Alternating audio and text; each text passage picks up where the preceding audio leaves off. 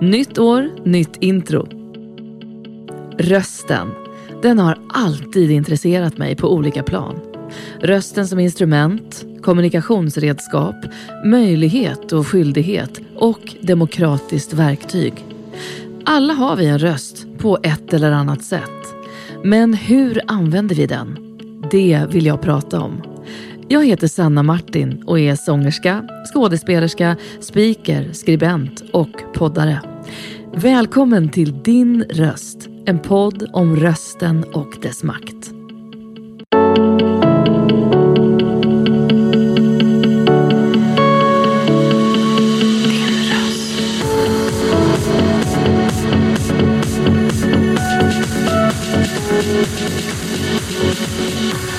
Din röst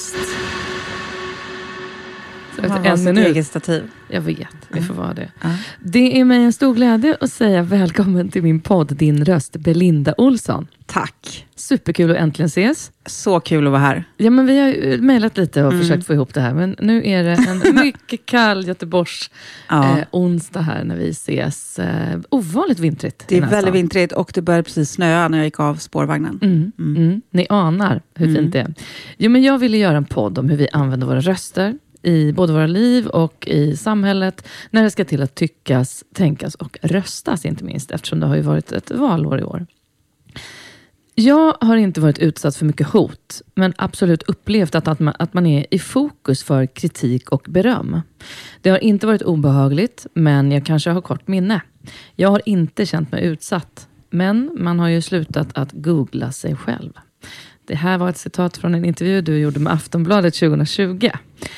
Kan det vara kontroversiellt att i mångt och mycket vara känd som en debattens röst i Sverige idag? Ja, jag sitter och tänker efter, för jag tänkte först att du berättade om dig själv. Jag tyckte det var så intressant nu att lyssna och så inser jag att, åh gud, det där är jag. Eh, jo, men det kan det ju såklart. Och jag har ju kanske också ganska självförvållat eh, gett mig ut på en slags, eh, jag brukar beskriva det som en planka. Så att det finns en viss typ av journalistik som innebär att man måste gå ut på en planka. Och sen måste man hoppa. och så får man ta det som kommer. Och ehm, Så jag har ju ofta dragits också i min journalistik till ganska kontroversiella ämnen, eller ämnen som är ganska polariserande. Vi kanske pratar om det sen, men till exempel jämställdhet och feminism. Ja. Och min egen liksom, uppgörelse med vem jag var i den rörelsen. Så då har man ju fått ganska mycket kritik. Och sen den här andra delen av det, att eh, i alla år man har lett eh, olika debattprogram, så blir man ju också såklart utsatt på ett sätt, därför att eh, beroende på vem publiken håller på, så får ju jag då, eh, kan ju då få ganska mycket kritik för Ja. hur jag hanterar den personen de håller på. Det kan vara Jimmy Åkesson, eller Annie Lööf eller eh, Magdalena Andersson. Men det kan också vara andra typer av debattörer. Mm. Så så är det ju. Det är alltid så att man känner att man går lite på... Det är liksom äggskal på marken vart man än vänder sig. Just det. Men jag har insett att man får dem i fötterna. Liksom. Ah. Så det, man får gå på. Vi kommer komma in mycket mer på det, absolut. Du är född 1974, kommer här från Göteborg. Hur var du som liten? Hade du lätt för att liksom ta plats och vågade höras och synas och så? Ehm, ja, och det är lite märkligt för att jag var ganska ensam på ett sätt när jag var liten. Och det är verkligen ingen sån här sob story, utan det är mer så här att jag eh, växte upp utan eh, syskon hemma. Jag är sladdis och har en halvbror som är mycket äldre. Och sen flyttade vi ganska mycket fram till att jag kanske var tio. Så jag var alltid ny i klassen. Rödhårig, rund, fräknig, hette Belinda. Eh, så jag var nog... Ja, jag var ganska eh, retad och så faktiskt. Men jag har någon konstig självbevarelsedrift. Så jag har alltid eh, stått upp för mig själv. Jag vet inte riktigt, det kanske bara är en personlighets... Jag har aldrig krypit in i hörnet. Fast det kanske fanns... Eh, ja, att oddsen var att jag borde ha gjort det. Så, så, att, eh, mm, så jag var nog ganska ändå, så här, tog lite plats och ville vara med på roliga timmen och pratade lite för mycket på lektionerna. Och så. Mm. Mm. Hur var skoltiden för dig? Bortsett från att du då bytte lite skolor och så. Ja, precis. I början var det just att jag alltid var ny i klassen. Men sen landade vi här i Göteborg utanför eh, Göteborg, något som heter Angered. Mm. Mm. Som eh, idag väl beskrivs mer som ja, en, en samling utsatta områden. Mm. Eh, Och det var det inte då? Eller på 70-talet? Nej, Det, var, det här var ju då, jag kom ju dit liksom på 80-talet. Och då var det en slags eh, gröna våg-rörelse. Mm. Jag tror att min mammas syster hade flyttat dit och det var väldigt grönt och fint och så. Mm. Så jag tror att det där, eh, som är många områden i Sverige, har ju skett successivt. Sen kunde man ju även på den tiden eh, märka liksom av ja, men du vet, klasskillnader och att det fanns de som hade det bättre och att skolorna kanske var lite nedslitna och så, absolut. Mm. Men det är väl inte riktigt på den nivån som det är på i många områden idag. Men eh, så när jag, gick, när jag började högstadiet så uppfann jag mig själv på nytt. Tänkte så här, då, då gick jag in för att bli en sån här rökrutetjej. Ja, så jag lärde mig att röka och stå i rökrutan istället för på lektionerna. Mm. Och det var tyvärr, måste jag säga, ganska roliga år. Alldeles för roliga. Ja, de var lite Kanske. för roliga. Mm. Men, eh, men jag var också alltid liksom ganska diskussionsglad och eh, kunde nog ta lite så här täten ibland i skolan. Och när vi skulle ha skolstrejk så såg jag till att vara med och ordna den ordentligt så att ingen behövde gå på lektioner och så. Nej men, okej. Ja. Och sen så blev du journalist. eh, Utbildade dig i USA bland annat och sen inom manus och tv i Stockholm. Och du har sagt att mycket av din utbildning skedde sen på tidningarna som du hamnade på, Aftonbladet och Expressen bland annat. Hur skulle du säga att den här första tiden för dig var när du började jobba? Och vad fick du med dig liksom tidigt i yrket? Ja, jag kom in och liksom på den tiden skulle man ju gå egentligen journalisthögskolan. Liksom. Det hade inte jag gjort. Det var lite suspekt att man hade varit i USA. Men jag kom in och, eh, ja, som alla andra vikarier, slet och slet och slet för att få en plats. Och det var en ganska bra skola kan jag känna idag, att verkligen bara komma in och ehm, ehm, man är omgiven av väldigt mycket spännande människor som liksom tar sig an en. Så att för mig var det verkligen, ja, som du beskrev det, det var verkligen min, min skola. Sen var det ju såklart trial and error hela tiden. Att man, det, som, det var ju att man fick göra misstagen medan man sprang på. Ah, Men, eh, men jag har verkligen lärt mig, eh, jag har lärt mig tror jag att liksom, eh, tro på mina idéer. Jag tror att jag tidigt förstod att har man mycket idéer så kan man liksom hänga sig kvar. För att eh, det behövs liksom människor som sprutar idéer på kvällstidningar och hela tiden är på jakt efter nästa grej. Och så. så jag tror att jag lärde mig att vara liksom framåt, så att säga. mm. Liksom, ta för mig. Och Vad var det första du fick göra när du började på kvällstidningarna?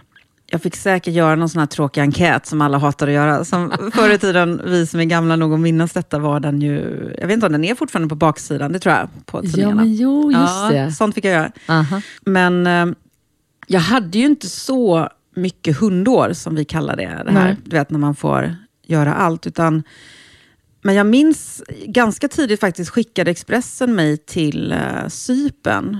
För då var det en, eh, en servitör där som hade smittat flera tjejer med HIV. Mhm.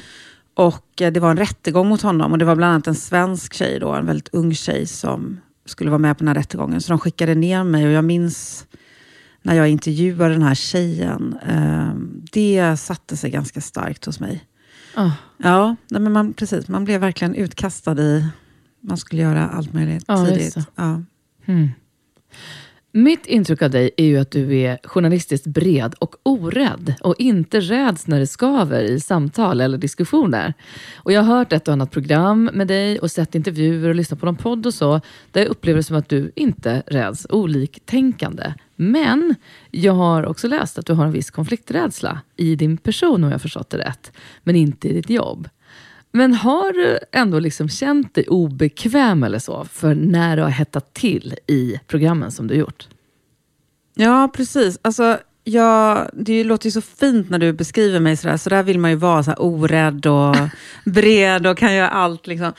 Och samtidigt, precis, så finns den här konflikten i mig att jag, Jag tycker inte det är jättetrevligt med dålig stämning. och framförallt inte privat. Privat är jag väldigt så, tar ansvar för eh, situationer och känner direkt av eh, liksom, stämningen i ett rum och märker vem som inte liksom, deltar i samtalet, vem som snörper på munnen. Alltså verkligen bara känner av det och tar in det. Så det, där är, det där har jag funderat mycket på, liksom, den här kontrasten. Eh, yrkesmässigt så tycker jag också, alltså så här är det, jag tror att när jag har varit yngre har jag också varit väldigt kaxig. Med ålder så känner jag att jag blir lite mer ödmjuk, vilket är väldigt, väldigt skönt. Ja. Men du vet så att, nej, jag är inte rädd att liksom, bring on dålig stämning här. Men det är klart att det finns en... Ehm, det var det här jag pratade om innan med plankan faktiskt. Att ja. Jag tycker det är läskigt ibland att gå in i sammanhangen där jag vet att det kommer bli dålig stämning och folk kommer bli arga på varandra. Men så har jag någonting i mig, att jag vill ändå, jag söker mig ändå dit. Mm. Um, men det är absolut en konflikt i mig ibland. Och där man ibland har gått ut, ut, framförallt när vi gjorde det här programmet Debatt som sändes då, ja. som var mitt första tv-debattjobb det kunde ju vara nästan slagsmål i studion när man liksom, jag brukar beskriva det som att man helt skamset smög ut från ett one night, one night stand, eh, du vet någonstans och bara tog sina kläder och bara hej då. Oh, nej. För oh, att man Gud. bara kände så här, åh gud, nu är de så arga där inne. Så att um, jag tycker att det är svårt, men jag vill inte heller vara den där som backar för att det är svårt. Nej, det är väl precis. det. Liksom, att... Men jag tänker spontant när du berättar det här, att hade man varit en person som älskar när det hettar till, och liksom, då hade det kunnat bli mycket sämre stämning. Ja, för att kanske. du går med det. Jag tänker att det kan Just vara det. en väldig styrka.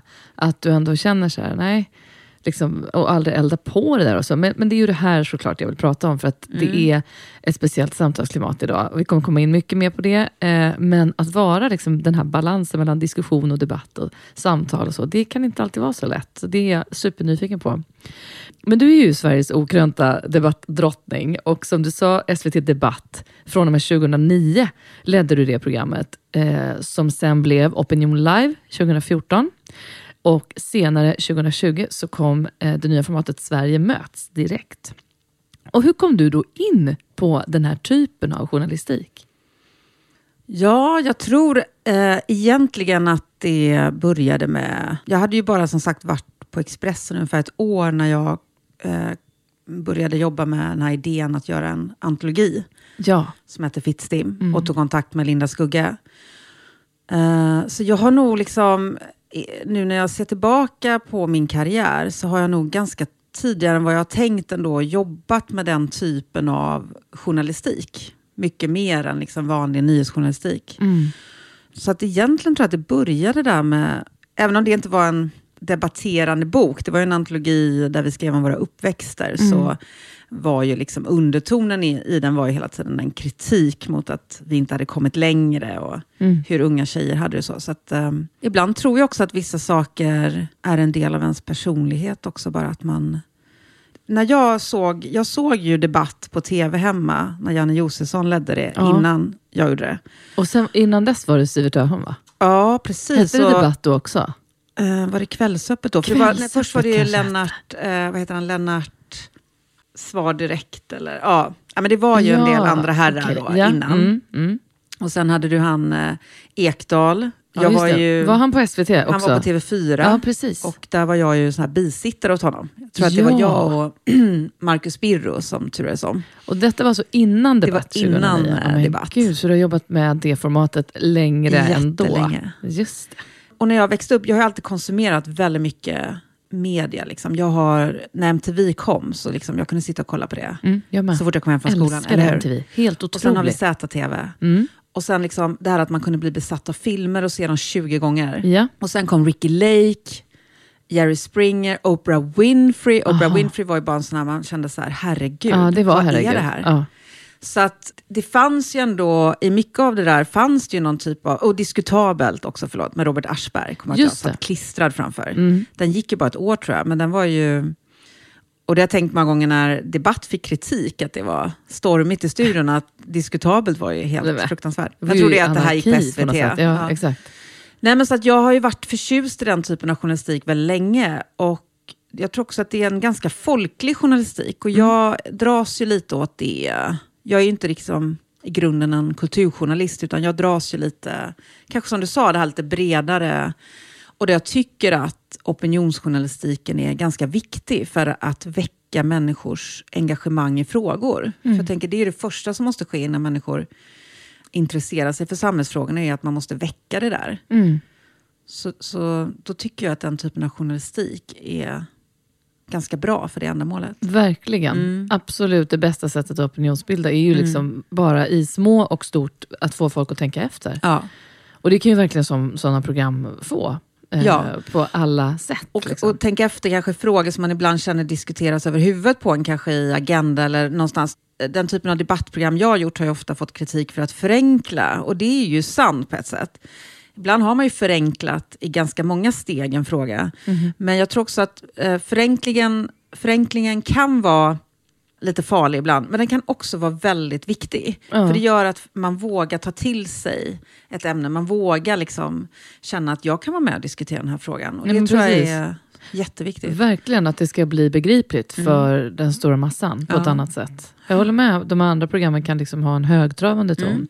Men det är ju väldigt svårt att hitta en ton och liksom Mm. inte uppvigla då till att det ska bli ett icke-konstruktivt samtal. Mm. Men det måste ändå finnas en nerv och en tydlig vilja att få folk att prata och få fram sin åsikt. Jag tänker liksom, är det inte svårt att hitta den här balansen? Hur, hur tycker du att det är? Eh, jo, men den är svår, för det är precis som du säger, liksom, man måste också...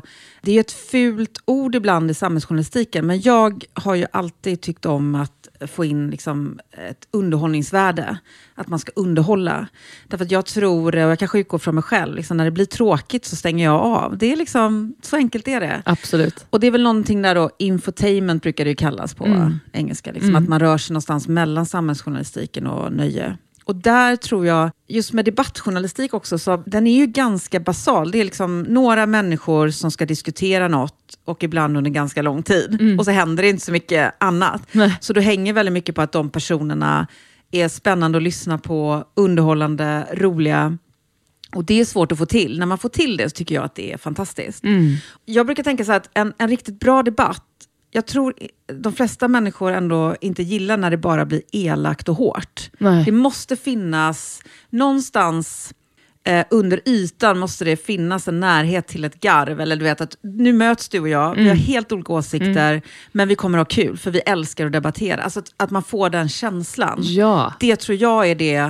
Eh, Eller du vet om du sitter med, om man säger att eh, man sitter med en, eh, jag är också en del av en sån familj där man kan diskutera ganska hårt men sen är alla kompisar. Ja. Är man inte van vid det tycker man det är jätteläskigt. Är man van vid det kan man liksom slå sig ner och bara ja, njuta av eh, att, att få åka runt i den där diskussionskarusellen. Ja.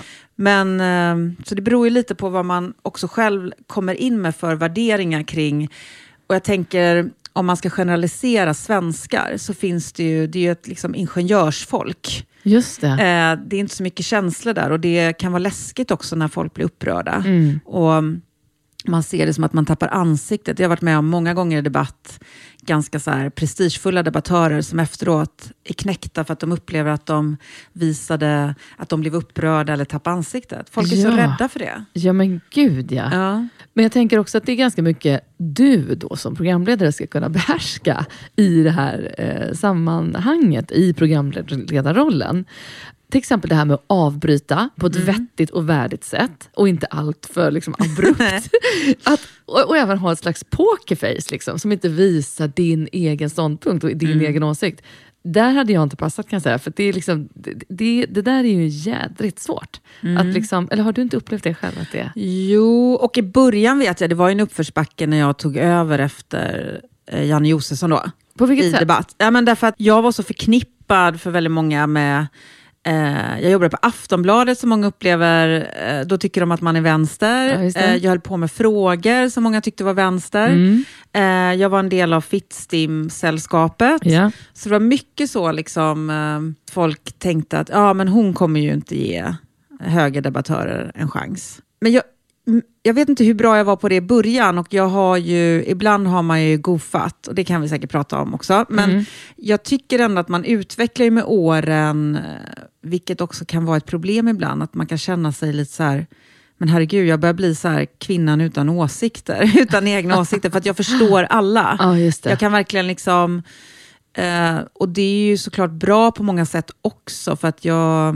Är det något jag tycker journalister ska akta sig för att vara, så är det ju dömande. Mm. Man ska vara nyfiken och eh, intresserad. Så att jag tycker med åren att det har blivit enklare och enklare och att jag själv kan störa mig ganska mycket när jag ser eller lyssnar på journalister där deras egen indignation eh, lyser igenom. Mm. Då blir jag jätteirriterad. För Ja. Jag känner att det är en brist på respekt mot den de intervjuar. Liksom. Om man, I alla fall om man är en del av eh, public service, där Mm. vi ju, ja, vårt uppdrag är att vara objektiva Ja. och neutrala. Mm. Men när du säger att det, för det var en fråga jag hade, att finns det någon gång som du känner själv att det här har gått åt fanders och har den här balansen? Du sa själv att det finns gånger du har goofat. Mm. Vad tänker du på för, för grejer då? Ja, men dels tänker jag på att, och den har ju blivit extremt uppmärksammad, jag tror fortfarande jag får eh, ganska taskiga mejl om en intervju jag gjorde med Jimmy Åkesson i Almedalen. Och det är ganska många år sedan nu. Var det då du eh, pratade pappaledighet med honom? Pratade Ja, pappaledighet, pratade om, eh, jag vet inte vad det var, det var något med Sara Larsson, hon hade gått ut. Just det, eh, vet jag vilken du menar. Mm. Ja, och nej, men det jag kan känna efteråt, och då fick jag väldigt mycket kritik för att jag inte var mot honom som mot de andra. Och jag kan eh, se det efterhand. Mm. Att jag tycker, jag tycker inte att jag var liksom otrevlig eller något sånt, men det, det var någonting med Sverigedemokraterna, att alltid när man skulle intervjua dem väldigt länge, och det har de ju pratat om själva, att, att de har känt sig att de har blivit behandlade på ett annat sätt. Och jag tycker ibland att vi har också behandlat dem på ett annat sätt. Ehm, och jag tror att jag eh, var lite för överladdad och skulle på något sätt eh, visa mig på styva linan där med Jim Åkesson. Mhm. Och ehm, ja, men jag tycker inte att jag gjorde det. Eh, jag tycker att intervjun året därpå var mycket bättre. Aha, okej. Eh, ja.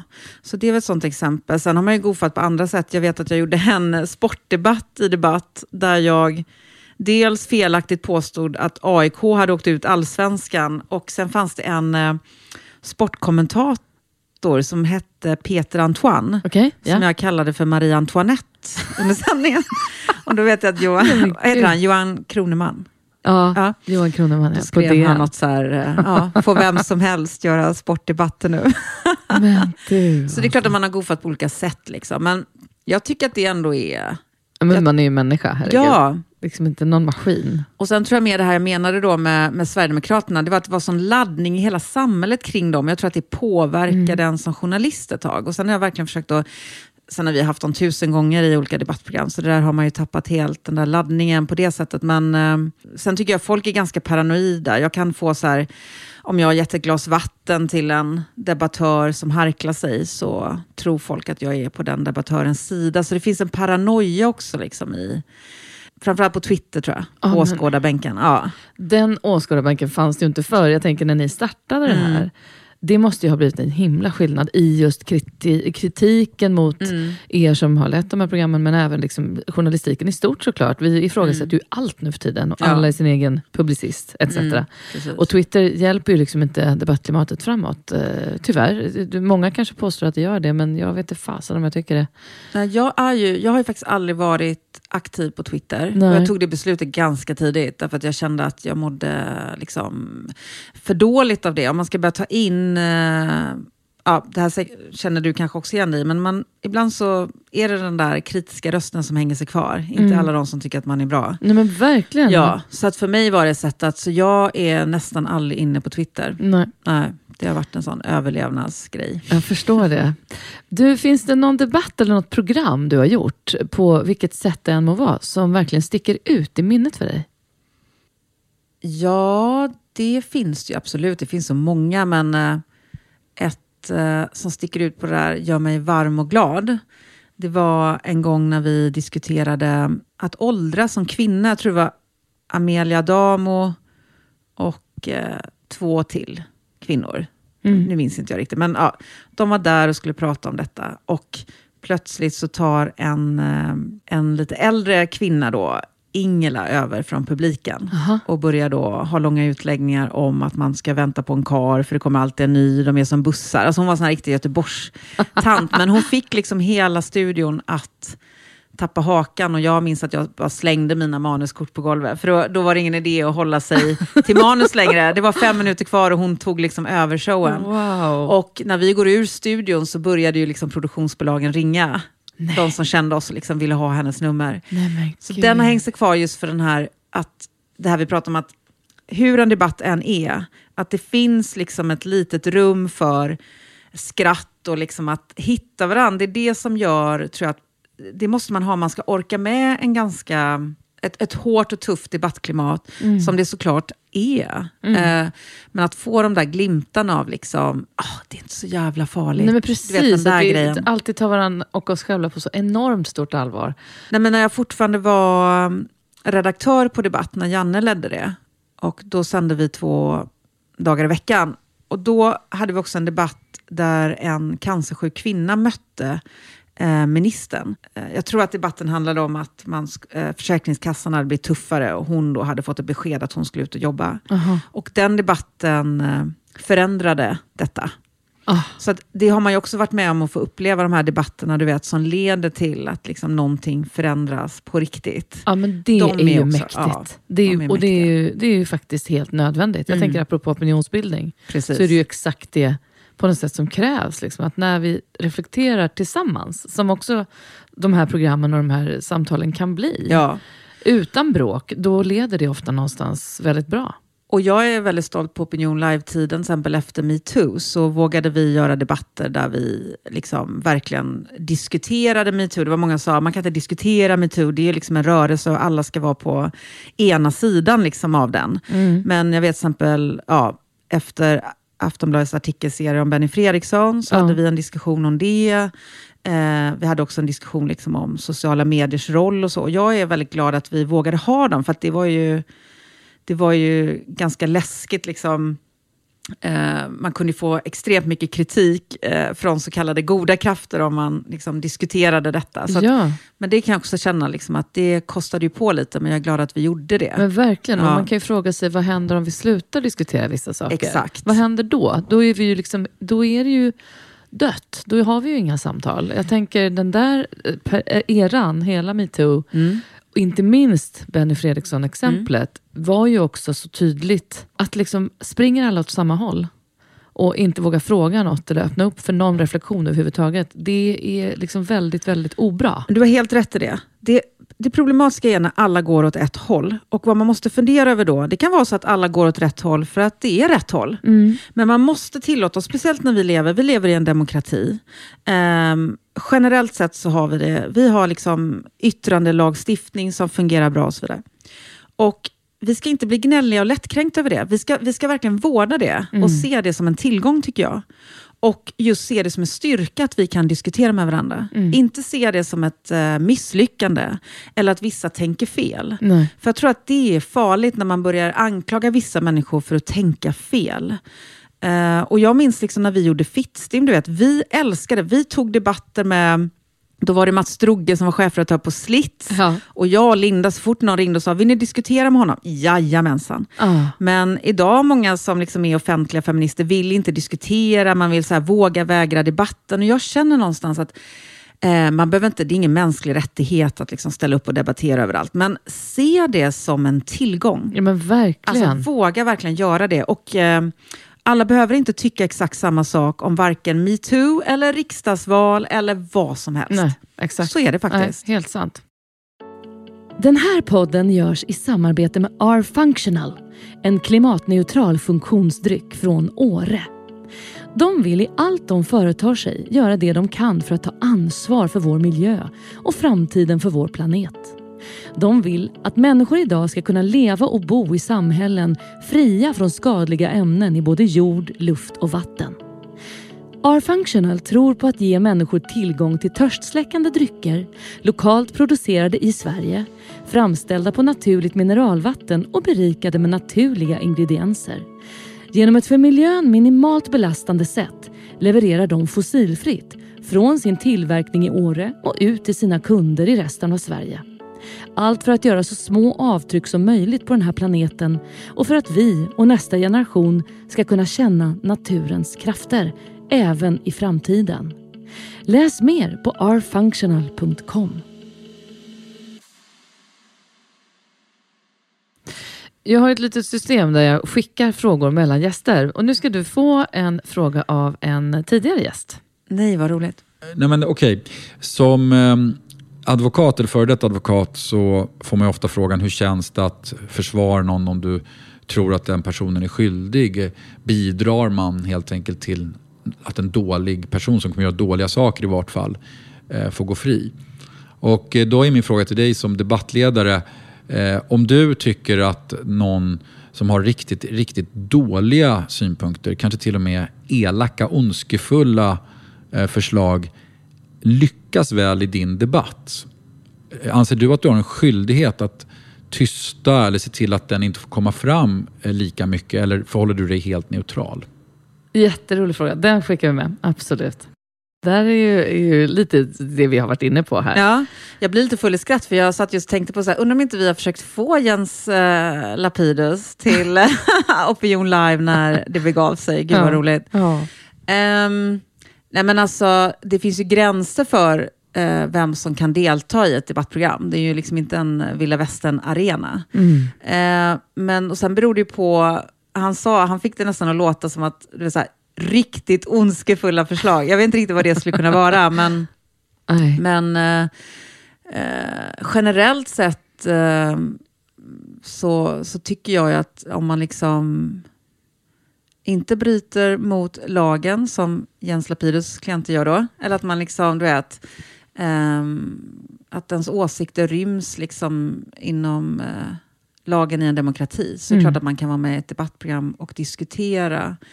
Men sen eh, finns det gränser. Jag skulle ju, nu är inte jag debattledare längre, men jag skulle ju vara jätteointresserad av liksom, en, en debatt om... Ja, men nu får jag nästan ta till så här sjuka grejer då, för att... Nej, men du vet, så här, pedofili, är det okej eller inte? Alltså, det skulle jag aldrig göra. nej, nej, liksom, nej, nej. Allt det där. Eh, rent politiskt och så, så ser jag ju liksom att eh, det är viktigt att alla som är invalda i riksdagen är med och, och debatterar och sådär. Mm. Så att, eh, jag vet inte om det var ett bra svar. Men du, jag tänker mig bor- att det reflekterar kring Mm. liksom vad han lyfte. Och det har vi ju gjort eh, innan också. Men den där, jag vet till exempel när vi pratar, liksom om man tänker på till exempel metoo, att det fanns någon som tyckte liksom att eh, man, varför ska vi låta till exempel de som inte förstår eh, vikten av metoo vara med och diskutera. Ja, just det. Så sånt har man kunnat få, men där är ju jag lite hård då. Där tycker jag ju liksom att eh, då ska man ändå kunna vara med i den här debatten. Och Mm. sen så får meningsmotståndarna vara bra nog att... Eh, så där kan man hålla på som en redaktion, att man försöker matcha människor. Mm. Om man ska prata om hur man jobbar fram en debatt. Ja, det vill jag verkligen fråga också. Hur gör för det kanske ni? hänger ihop med det här att det är viktigt att inte matcha en väldigt, väldigt bra debattör på en sida med en ganska dålig debattör på den andra sidan. Mm. Så det är ju det, är det arbetet som är ganska svårt kan jag tycka. Och Ja. väldigt viktigt. Att matcha människor. Så att det inte blir det här överläget. För då får ju de... eh, Ja, men det blir ju lite ett frikort för dem. Ja, liksom, och då hade det ju varit lätt att säga att ni inte gör ert jobb. Och Ja. att ni liksom tar ställning. Och så kan jag tycka ibland att eh, vi inte alltid lyckas göra vårt jobb. Eh, precis som andra journalister inte alltid lyckas. Det har ju funnits, och sen kan det finnas en massa förklaringar till det. Någon hoppar av i sista minuten och du måste ha in någon ny. Och, Visst. eh, du har den tv-tablåtid du har. Liksom. Men det kan jag absolut tycka att vi ibland inte har lyckats. Och att man kanske borde lägga en debatt när man inte känner att ja, men det här kommer inte bli så bra. Mm. Så har det varit ibland att man har varit jättemissnöjd med en debatt. Och det behöver inte bara vara för att den ena personen är starkare. Det kan också vara för att nej, det lyfte bara inte själva ämnet. Vi Nej. gjorde det för krångligt. Vi förstod det inte själva. Alltså det kan vara så mycket så. Verkligen. Men direktsändningar, Mm. eh, vad gör de med dig? Eh, direktsändning är... Eh, jag skulle på något konstigt sätt säga att det är enda gången som jag känner mig helt lugn. Men jag kan relatera till det. Ja. Jag kan tycka att de lugnaste stunderna jag kan minnas, så här, det är typ så en minut innan man ska in på scen. Det är så konstigt. Det är så konstigt. Men jag har inte jobbat med TV alls. Nej, liksom. men, men, det är ändå här lik, är... liknande. Men det här är någon närvaro eh, liksom 2.0. Det är Ja. så här, du kan liksom inte kompromissa bort närvaron.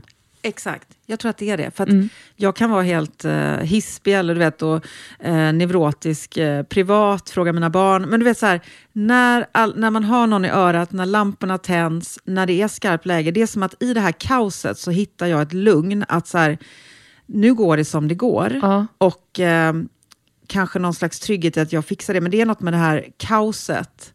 Och att det inte finns, det finns ingen väg ut därifrån. Nej, men är det inte fokuset också, är Liksom? Att det är så här, du kan ju inte gå in där Nej. i direktsändning och tänka på vad barnen ska ha för matsäck imorgon. Utan du måste ju liksom, du måste ha ett fokus. Jag kan inte gå in och leverera någon grej liksom på någon scen utan att vara så här, där, det går inte. Tänk att det är enda gången man känner sig 100% fokuserad. I know, Åh, det är Gud, faktiskt fruktansvärt tragiskt. När vi, när vi tänker på det så är det lite tragiskt. För att det, Du ger mig insikter nu som inte jag riktigt... Jag tycker ändå... Jag har ju precis börjat gå i terapi. Måste jag ta upp med henne? Bra, men du fakturerar det sen.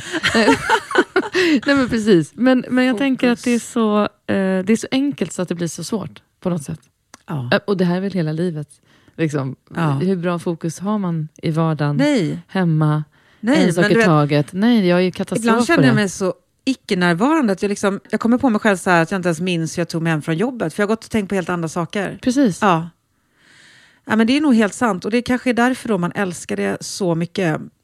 Sen sliter det ju ganska mycket. Och jag, menar, man, jag har aldrig räknat ut exakt hur många direktsändningar jag har gjort. Ett tag gjorde vi två i veckan. Och hur många människor man har då hanterat liksom, i sändning. Och gud. jag brukar säga att ibland kändes det som att man var lite av en flygvärdinna. Man gick in och liksom, eller cirkus, eh, vissa menar ju att debatt var en cirkus och så, att man var cirkusdirektör. Men man skulle in, man skulle lyfta människor, få dem att må bra. Och sen när man stapplade ut, liksom, stod håret åt alla håll och mascaran hade runnit och klackarna gjorde ont och man tänkte, vad har jag varit med om? eh, så det sliter ju ganska mycket också. Mm. Det kan jag se nu när jag inte gör så mycket, för jag gör ju inte så mycket direktsändning och är ju inte alls lika mycket programledare längre. Nej. Saknar du detta forum? Saknar du att leda ett debattprogram? Framförallt saknar jag att SVT kanske inte satsar mer på debattprogram. Jag tycker ju, det har jag inte stuckit under stol med, jag tycker att det är fel och jag tycker att det är dumt. Eh, och jag tror att det kommer, allting går liksom i cykler. Mm. Och jag tycker mig se en yngre om, generation som tycker det är ganska kul med debatt och diskussion. Så Ja. jag tror att det där kommer svänga. Sen kan jag väl säga så här, det här har jag liksom brottats med senaste året. Jag vet inte om det är för att jag, jag fyller 50 om två år, är det det eller är det liksom bara... Jag har ju liksom på något sätt... ehm, jag slutade ju med Sverige möts direkt och så gjorde jag en ny serie eh, från savannen till Tinder som handlade om biologiska skillnader i hjärnan kontra uppväxt och miljö. Mm. Och hela den här tiden har jag funderat över, liksom, för att jag vill gå ifrån att vara programledare. Inte helt, jag vill fortfarande. Men jag vill också gå mer mot att jobba bakom som producent och Mm. redaktör och utvecklare och så. Mm. Men jag hade kanske inte riktigt, eh, jag var nog inte riktigt beredd på att det finns någonting när man slutar och synas hela tiden som påverkar en mer än vad man förstår.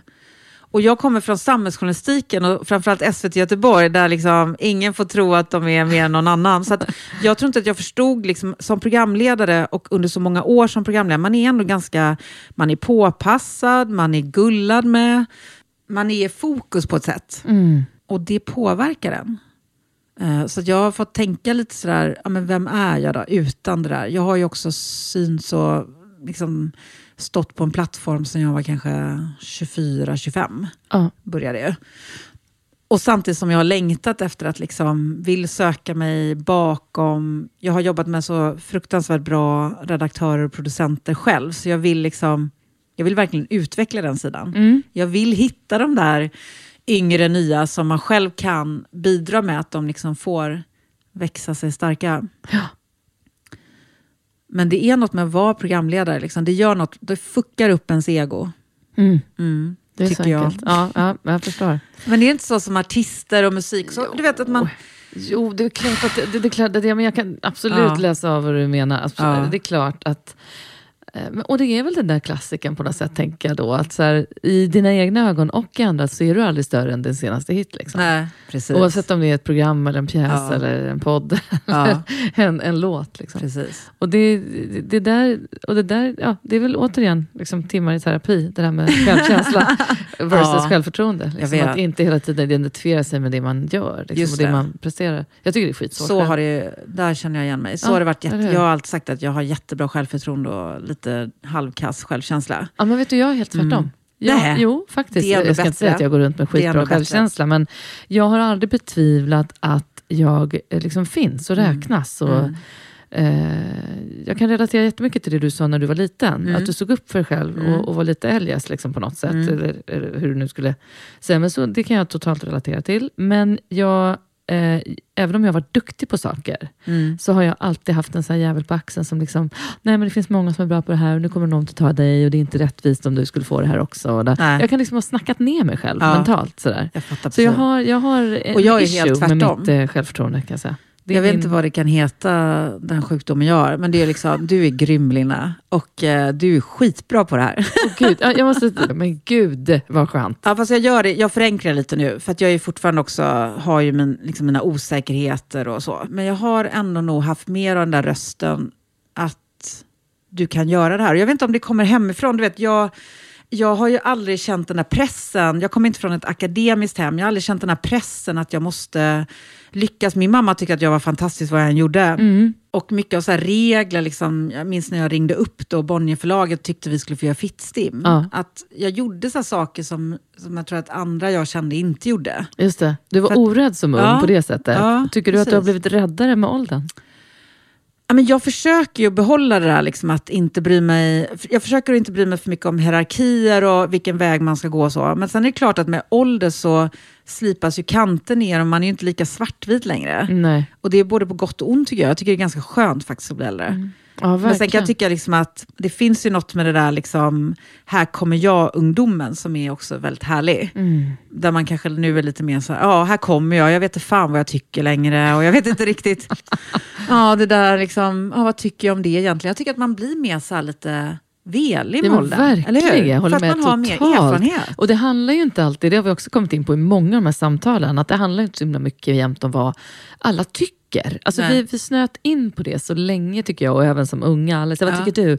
Men nu det. är jag mycket mer intresserad av, så här, men hur tänker du? Mm. Eller hur tänker vi? Exakt. Eller, det är en jävla skillnad. Det är en liksom. jättestor skillnad. Eh, faktiskt, att våga lyfta, för då reflekterar man helt plötsligt. Ja. Men om det var ett tyckande, då är det liksom jävligt enkelt att bara säga hit eller dit, eller svart eller vitt. Liksom. Och Det kanske också inte- våga prata om när man känner sig osäker. Det tycker jag har blivit skönare med ålder, att jag faktiskt gör det mycket mer. Ja. Att jag vågar så här blott, liksom vara lite mer sårbar. Jag känner att jag var så stridbar så länge. Och det är ganska jobbigt, man blir ganska trött. Liksom. Mm, verkligen. Eller hur? Stämmer. Ja, Mm. när man är lite sårbar eller berättar för andra.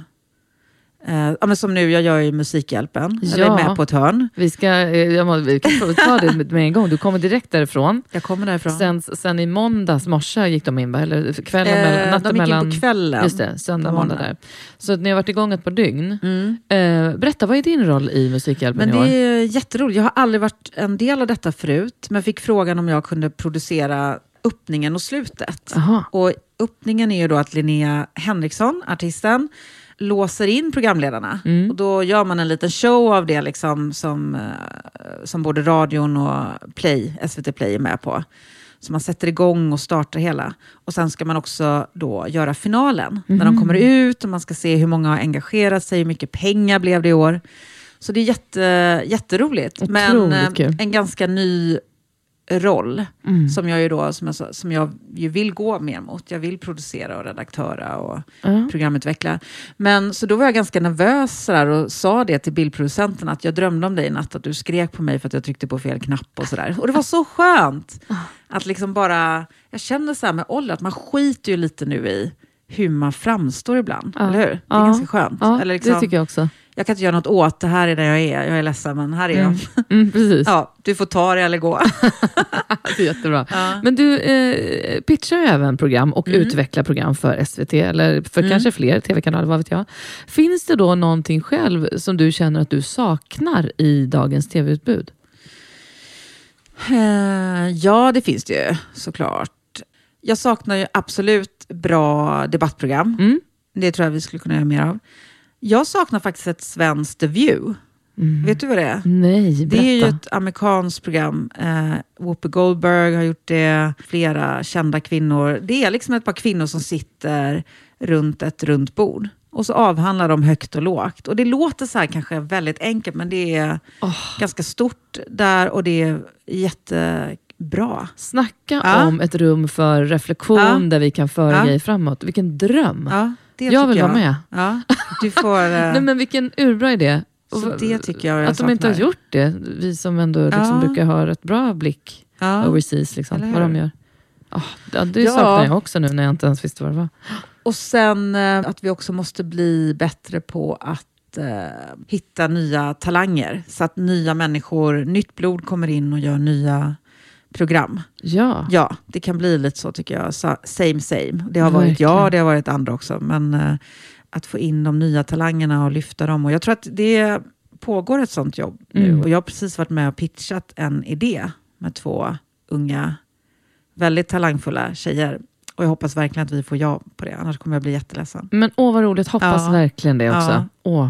Du, vi har ju berört det, eller du, flera gånger. 1999 kom ju antologin Fittstim, där du och Linda Skugge var redaktörer för en mängd texter i feministisk eh, anda, där eh, många kvinnors röster lyftes. Citatet, introt, Varför gör ni boken?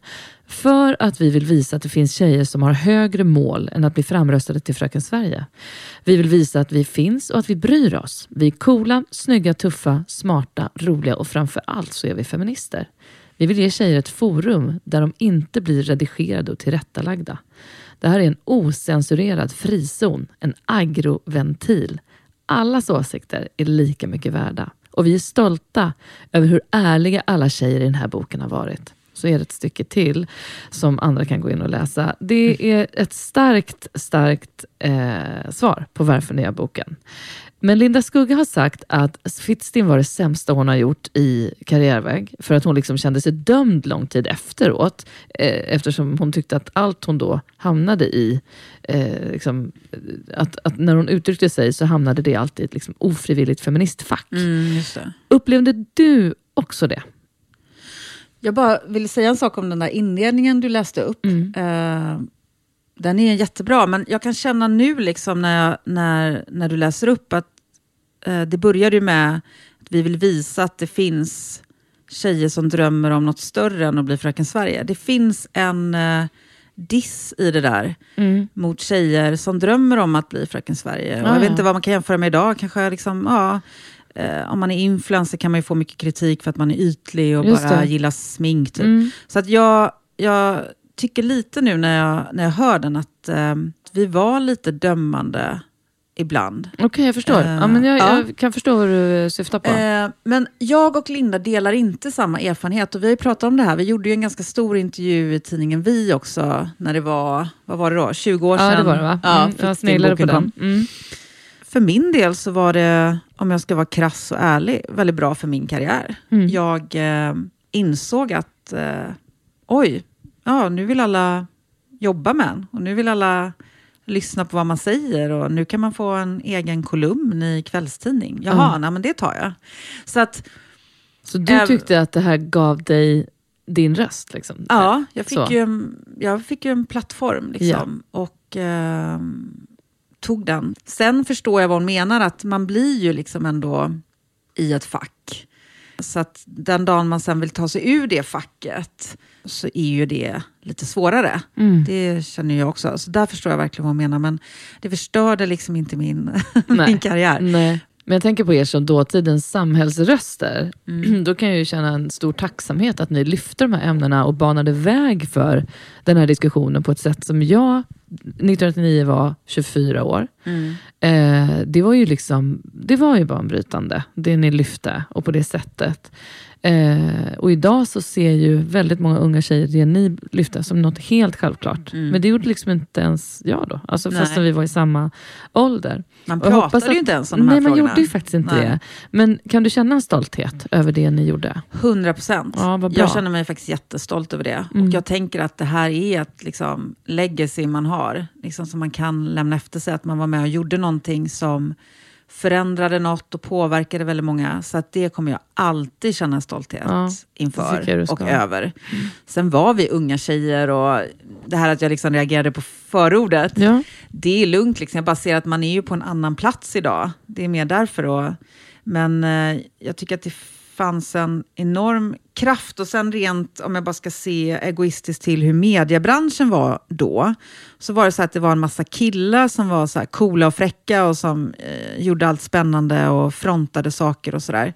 Så att och vi tjejer konkurrerade med varann och hmm, nu kommer hon där och så. Så att, att vi gick ihop och bildade de här också gängen och klustren Mm. var ganska viktigt. För att ehm, det hade man inte riktigt gjort. Vi hade varit så ensamma innan. Mm. Men vad var det du sa någonting om innan vi satte på här? Att eh, Ingmar Bergman hade ringt till dig? Ja. I, den här, i kölvattnet av Fittstim? Eller vad var det? Eh, det var efter Fittstim och jag var krönikör i Aftonbladet. Och så hade jag sett en eh, dokumentär om honom i några delar. Ja. som gick på SVT tror jag. Och där han pratade om, eh, han pratade om just det här att ha mycket barn och kanske inte varit den närvarande fadern och inte den närvarande maken och så. Och så Mm. kallade han sig själv, det var ett ord då som triggade mig, den unga Belinda Olsson. Eh, han sa att han var familjelat.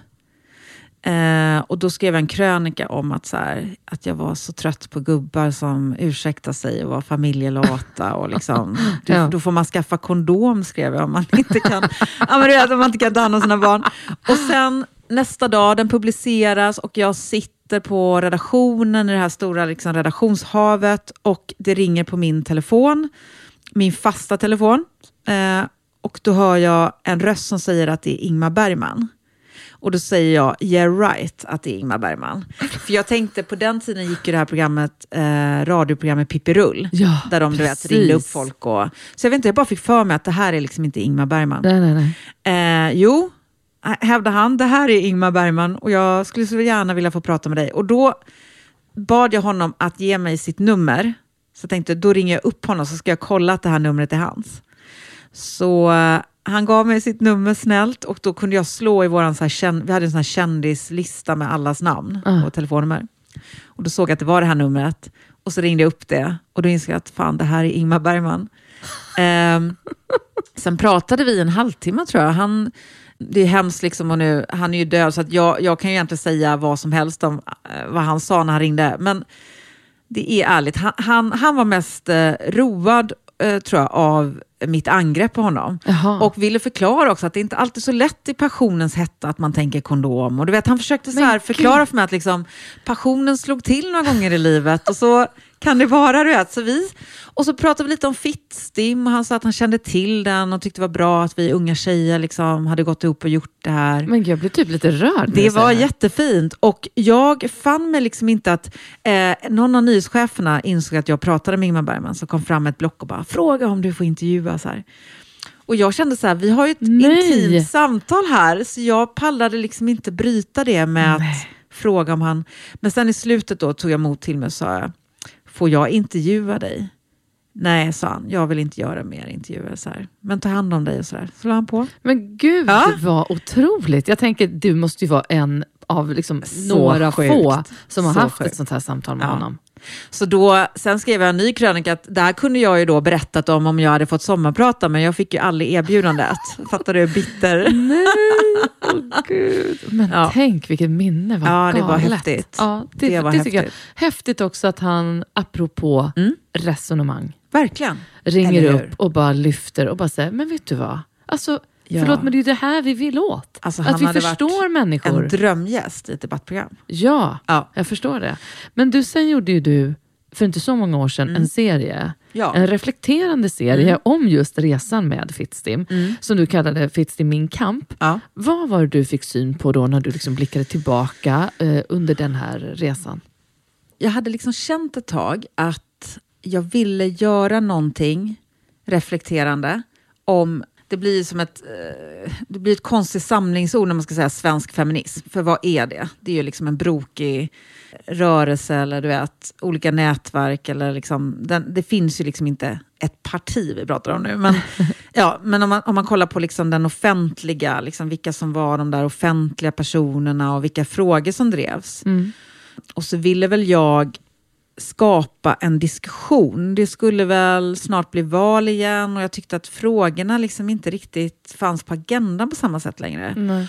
Och att jag eh, också funderade över vilka frågor som drevs och, och hur eh, intressanta de var för liksom gräsrotsfeminister. Så gjorde jag helt enkelt en serie och där jag också vände det lite mot mig själv som då vi var ju de här första liksom mediafeministerna. Ja. Så vi var ju de där första offentliga yngre, liksom, efter hela grupp 8 och dem. Så att, eh, och reflekterade väl lite om vi kanske också hade pillat oss väldigt mycket i naven och varit ganska självcentrerade. Mm. Men jag kan bara säga det först också, på ett personligt plan så tror jag att jag hade ett behov av att bränna, bränna broar bakom mig. Jag hade ett behov av att klippa banden med, och här kanske vi kommer in lite på, Linda Skugge tyckte att det var jättejobbigt att göra Fitzen, det tyckte inte jag, men när åren sedan har gått lite så kände jag att jag, jag vill stå mer fri än vad jag är. Mm. Jag kunde känna att det förväntas att jag ska tycka på ett speciellt sätt om jämställdhetsfrågor. Och tycker jag inte så här så är det fel. Det finns en ganska så, eh, i min generation tycker jag, en ganska dömande eh, ton. Liksom. Att man ska man skulle gärna tycka likadant. Och det kände Ja. jag ganska tidigt liksom, när jag hittade in i feminismen. Att det finns, fanns en slags här, outtalad idé om att alla ska tycka samma om allt från porr till eh, plastikoperation. Eller du vet, alla möjliga frågor ska vi liksom tycka likadant. Och att det inte var så tillåtande. Och jag trivdes inte det. Nej. Jag kanske tyckte samma sak som dem om mycket, men jag trivdes inte i det i alla fall. Så, att, ehm, så det var nog en del i varför jag ville göra serien. Jag ville bränna de där broarna. Ja. Sen landade jag ändå med serien i att jag kommer ju alltid vara feminist. Jag kommer alltid tycka att de här frågorna är väldigt viktiga. Ja. Jag tror att det var en uppmuntran till en yngre generation att tänk själva och liksom eh, och att organisera sig är jätteviktigt. Det är, ju på, det är ju gräsrötterna som gör att någonting förändras. Men som mediefeminist så kan man faktiskt öppna dörrar. Man kan faktiskt, precis det här vi har pratat om hela tiden nu, öppna debatten, Mm. öppna diskussionen, väcka lusten. Liksom. Där tror jag att man har en viktig roll. Mm. Sen är man lite mer lat när det kommer till Ja, gräsrotsfeminismen. men verkligen. Men jag Mm. sitter och tänker när du pratar, så tänker jag, vad var jag den här perioden, då, 99 där? Mm. Vi prat- pratade om att ja, men vi var 24-25 år då. Mm. Eh, jag tror inte ens att jag, liksom, eller jag vet, jag skulle aldrig, jag tror inte jag skulle sagt då så att ja, men jag är feminist. Nej. Jag var inte tillräckligt Precis. påläst då. Jag tyckte ett bra tag att det begreppet var väldigt kidnappat Ja. från ett håll. Men sen tänker jag också att vi över tid, och framför allt kanske liksom, ja, många män kanske så här, har, liksom har sett begreppet feminist som att man är emot någonting. Ja, det. Och det, det är ju också någonting som jag säger, men hallå, det är ju Ja. inte det. Man är ju bara för fler. Ja. För fler rättigheter, för ganska fler mycket själv, självklarheter i mångt och mycket. Mm. Och det har ju också tagit tid, tycker jag, att liksom begripa det här, både själv, men eh, då när jag var yngre, men också andra och i stort i samhället. Att feminism är liksom, det är ju ingen motståndsrörelse, Nej, som jag tror att väldigt många skulle ha sagt från början. Mm. Och det var ju sånt skällsord när man själv, jag minns när jag gick i Mm. gymnasiet, Mm. alltså, det var ju ett skällsord. Verkligen. Idag är det ju inget skällsord för Nej. unga. Nej. Men de kan välja kanske hur de Absolut, och ser det tycker jag är lite sunt. Liksom, att man kan, eh, man kan både verkligen liksom kalla sig det och man kan också våga inte göra det. Och jag var nog väldigt mycket mer, jag var mer hård och dömande tror jag när jag var yngre. Jag Ja. tyckte liksom att de som inte kallar sig det var dumma i huvudet och vi skrev ju det i boken att om man inte kallar sig feminist så är man dum i huvudet.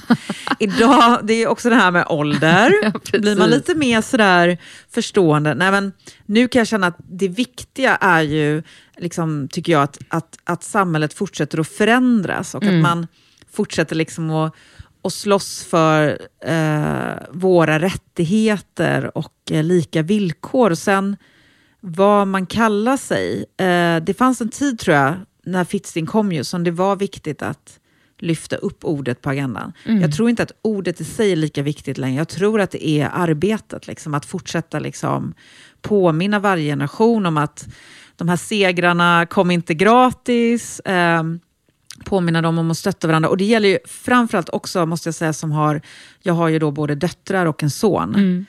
Eh, där har jag också, jag börjar se liksom pojkarna på ett annat sätt. Ja. Jag har ju inte sett dem innan, det kan jag ärligt säga. Men jag ser ju dem och jag ser ju liksom vad de kämpar med också, deras osäkerheter och vad de fördomsfullt kan bli dömda för, liksom, alltså hur de är och så. Så att där, där behövs också det här liksom, att kunna prata om de här frågorna Mm. på ett annat sätt. Verkligen. Ja.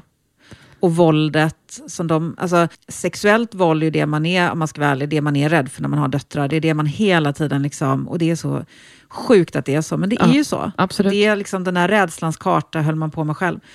Men sen får man en son och också, blir också så rädd för våldet. Precis, Det verkligen. är liksom, mm, Du, det har ju nyss, nyss varit val och jag har frågat alla mina gäster det här året. Eh, vad gör ett valår med dig? Vad gör ett riksdagsval med dig? I vanliga fall så har det ju påverkat mig ganska mycket för att jag just har, brukade vara i Almedalen och intervjua alla partiledarna och så. Det här året så har jag inte gjort det, så jag har sluppit ganska mycket så här yrkesstress. Men jag går ju alltid upp lite i varv eh, när det är val. Jag tycker Mm. det är ganska spännande och följer, följer det mesta och sådär. Ja. Så är det ju. Nördarnas Super Bowl. Faktiskt. Gud ja. Jag hade Eva Dahlgren i avsnitt 10 tror jag det var.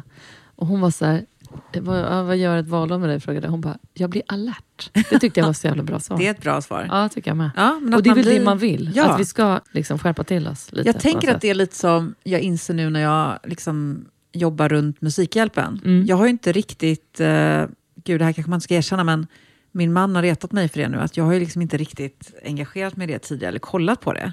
Medan övriga min familj vill ha det på. Liksom, Mm, runt. Mm. Men nu fattar jag liksom grejen. Och, du vet, vi går mot jul och plötsligt så pratar vi dygnet runt om vikten av att liksom se andra människor, att liksom sprida kärlek. Det händer ju någonting igen. Ja. Och jag tror att det är lite, man blir lite mer alert på samma sätt som man kanske då blir till exempel när det är val. Mm. Och det också handlar om så här, ja men du vet, samhällets framtid. Men och, vet, det är. Mm. lite så här högtidligt. Ja, Ja. precis. Du har haft det här gigget som du var inne på, som jag är superavundsjuk på, när du har fått intervjua partiledarna. Ja. Alltså, eh, hur tycker du att det är? Och jag tänker på att man ju givetvis eh, hela tiden råkar ut för typiska så här, politikersvar. ja. Men hur, hur har din bild varit? eh, jag tror att just, just på grund av det där, att man vet att de är som så här eh, Eh, robotar med politiksvar, som de bara upprepar och upprepar. Så när vi började göra de där intervjuerna så bestämde vi oss ganska tidigt att vi måste hitta ett annat sätt liksom, att komma in på dem. Och så är man ju ändå från kvällstidning, så att eh, vi tog ju med oss en liten väska till Almedalen, en liten flamingoväska som egentligen min dotter hade fått tror jag, av min mamma. Ah. Så kan man öppna den och där la vi frågor, personliga frågor som vi gjorde med alla partiledarna. Mm. Det var just en sån här bra grej för att avväpna politikersvaren. Bra. Det kan vara ändå intressant att höra liksom, hur Magdalena Anderssons Tinder-annons ser ut, eller liksom vad det står i den. Just för att det är så svårt att hitta kärnan i dem. Ja. Men eh, det jag tror är viktigast med politiker, är att man måste, man måste liksom måste komma åt kärnan i deras utspel och politik. Så försökte vi jobba, att liksom med varje partiledare så hade vi någonting som vi vände och vred på. Eh, och där de var tvungna att liksom fundera över, ja vad står min politik för Mm, egentligen? För det mm. är väldigt svårt ibland. Ibland kan jag tycka att de nästan blir helt ointressanta. För att. Man hör ingen variation i deras röst. Man hör Men, inte nej. det reflekterande. Förstår? Exakt, men det och jag tror att vi media har varit med och skapat det monstret. Ja, som vi det ser. tror jag också. Ja, det det har jag också varit inne på i flera avsnitt, just hur formaten kring debatter och så Ja. i liksom, valrörelser ser ut. Ja. Att vi gynnas inte av att det är så korta puckar och 30 sekunders argument etc. Utan vi som ska rösta Mm. behöver få se mer reflektion, mer person, mer vision. Eh, så att man faktiskt förstår liksom, att här finns det också en ideologi någonstans bakom Ja. som har glömts bort förmodligen. Men, men eh, det, den där har ju liksom vi missat i nutidens format. Ja, för på ett sätt kan jag tycka, jag, och jag tror mot liksom en yngre målgrupp, att det går lite snabbare kan vara lite skönt. De Mm. orkar liksom inte med de Nej. här långrandiga partiledardebatterna. Nej. Men det som blir problemet i det där tempot är att vissa partiledare bara skjuts ju ut. Du vet, Magdalena Andersson blir ju helt tyst, hon, hon vet ju inte vad hon ska säga om hon bara får 20 sekunder. Nej. Medan vet Ebba Busch kan ju Ja. bara köra. Hon, Hon är, är liksom den okrönta timing. drottningen Mm, mm. av 20 sekunder. Så då Mm. kan ju hon äga det, medan Magdalena Andersson ser ut som att liksom, hon, har gått, hon har checkat ut. Man vet inte ens om hon är där längre. Åh. Så det blir ju lite så Svårt. ojämnt och Jätte, svårt. Jättesvårt. Ehm, så jag tror egentligen att man behöver, man behöver de formaten, tror jag också. Mm. Men man behöver något annat också. Som du säger, hur, hur kommer man åt liksom, att prata ideologi på ett intressant sätt? Och så tror jag att, att granska dem i större utsträckning. Så här, Granska vallöften och utspel från valet innan. Liksom att, att, eh, vi gjorde en grej nu, jag och en kollega som jobbar på Uppdrag granskning. Vi, eh, vi, gjorde ju så här, vi snabbgranskade deras utspel. Ja. Ja, vi gjorde Kristdemokraterna, Socialdemokraterna och eh, Centerpartiet. Ehm, vi behöver fler olika format. Bra. För Bra. dem, tror jag. Ja, det är Mm. smart. Det tror jag. Du, ehm, tänker man på det enskilt största eh, hotet mot demokratin idag så är ju det hat och hot mot förtroendevalda och även mot journalister. Eh, Hur tänker du kring det?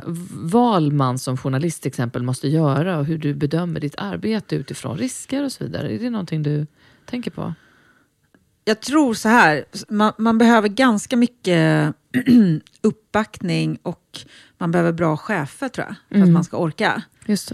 Ehm, för att det är klart att man kommer få hot och man kommer få skit och man kommer få hat.